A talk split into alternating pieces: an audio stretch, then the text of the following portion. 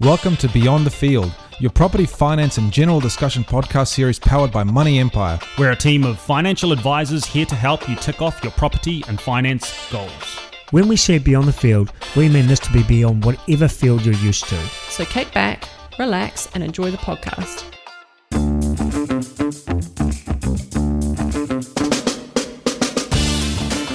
I'm Goran Lonkar. I'm Kane. I'm Issa. And today we're going to talk about how to deal with FOMO that sabotages finances. So what that means, obviously, in summary, we all get FOMO, but is it sabotaging your financial journey? And how do you realistically manage it? I mean, saying no is so much easier said than done. So what creative ways can you go about saving money? Where does FOMO come from? It comes from social media majority of the time, or advertising. Fear of missing out, right? Yep. It's marketing, a lot of that. Well, that was awkward. We'll just keep going. So that's right. Don't do that. Stop that. Jinx. Is it sabotaging your finances? Yes, it probably could. But what are some of the ways that we can actually save money or finding cheap alternatives? I know for myself, when I need to buy an item of some sort that's of quite big significance, I shop around forever. I go on PriceSpy to see when the prices on these items have peaked or when they've gone down. Can you do that for property? Well, for a price maybe? PriceSpy doesn't work for property, but I do a lot of research here, and I do wait, and I haggle the shit out of the people that work at those bloody stores. I can tell you that. I think you got to start at not wanting to try keep up with the Joneses and understand who you are and what your household is like. So what I mean by that is what your income is and what your expenses are. Because you don't know what the person next to you's financial situation is like, and if they're going out buying Lambos on, saying that they're wealthy, but they could be buying them on HPs with balloon payments of 100 grand and monthly repayments of 10 grand. You just don't know, right? So probably one, not trying to follow someone else. True. Absolutely. You're looking at me like I thought you were still going there. Oh my gosh. That was fantastic. Am I invisible? You haven't yet. Hello. Can you see my hand? Yeah. So, man, honestly, that is where FOMO fucking originates. It's deep down in the gut, really, and probably a real psychological issue for a lot of people that... keeping up with the Joneses is legit. It's serious. It happens for young adults to grown adults and full-blown families. I know of a scenario where a beautiful family, 4 kids, and even from the outside looking in, you can see the, I guess, disconnect, if I'm judging, between the husband and wife, because one is latest Land Rover Discovery.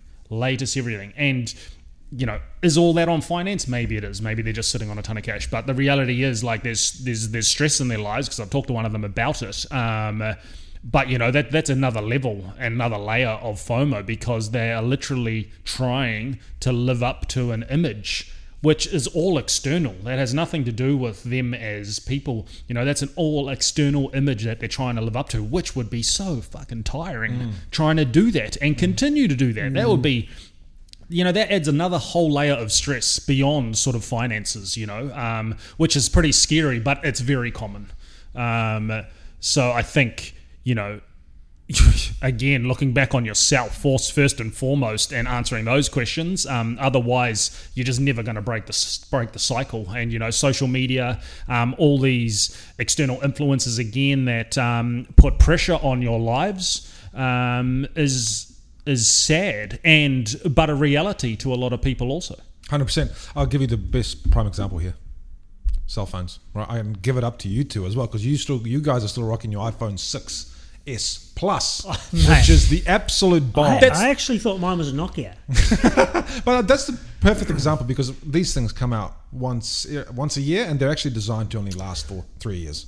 As long as I can get my emails, I can receive phone calls, I can get texts, and I can put low battery mode on, I'm good, because my battery runs out real quick. But it's so true. These are your prime examples of consumer spending and how things like this can influence, depending on who has them. And that's why Apple's so successful. On TV, on social media, on Instagram, whatever, in terms of if Serena Williams is rocking this, there's going to be hundreds and thousands of, girls out there in America who just want this because they've seen Serena with it or whatever, or...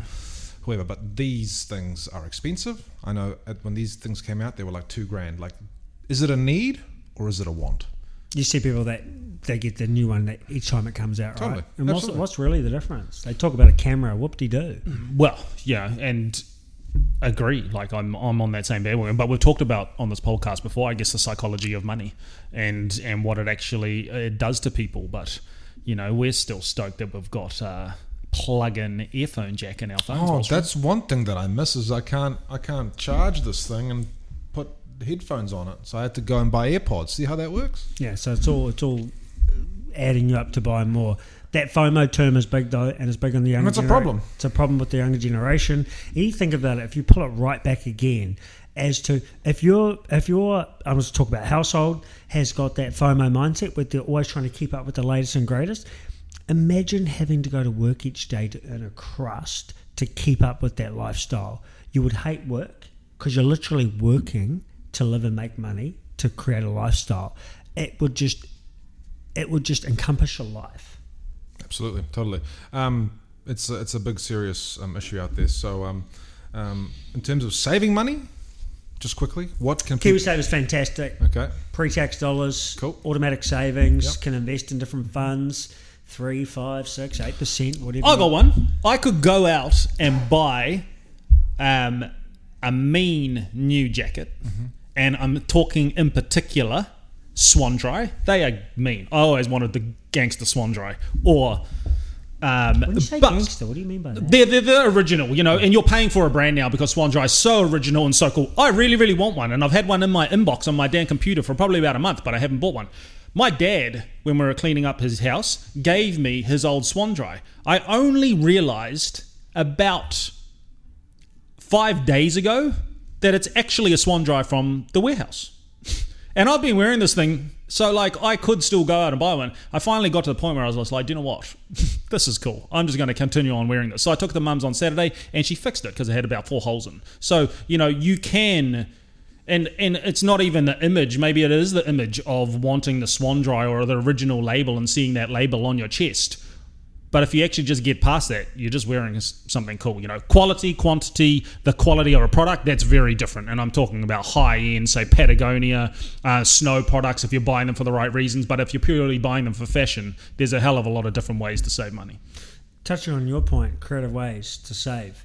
You can get so creative. You could do a deal with mum and dad where they set you up a bank account under them. Every payday, automatically, a direct debit goes from your account for X amount straight into the account which you can't touch. Or access. It has to be withdrawn from mum and dad. And so, you know, those juices flowing when you're wanting to withdraw that money or buy something, you physically can't. So actually creating a barrier there.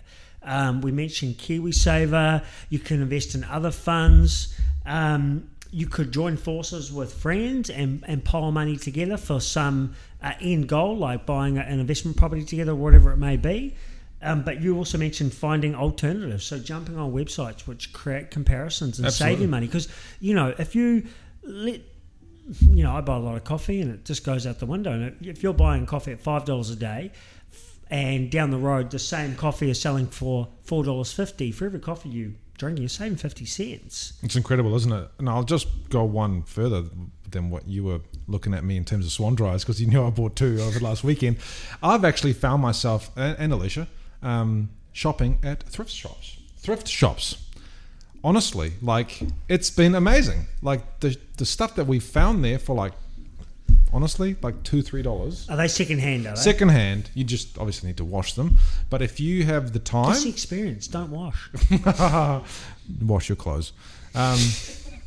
If you've got the time and you don't want to spend a lot of money, thrift stores are the way to go. Not only for clothes, but other things as well. So we've actually found ourselves a couple of times going and getting the good result. Oh, there you go. And BYOs and potlucks. That's from Lydia. Lydia, the producer. Next to us, yes. BYOs as well, and dinner potlucks. I know I used to do a lot of that in terms of BYOs, especially at Canton Cafe. Big shout out to Canton Cafe in Kingsland. Spend many, many hours there with the round table, and you can...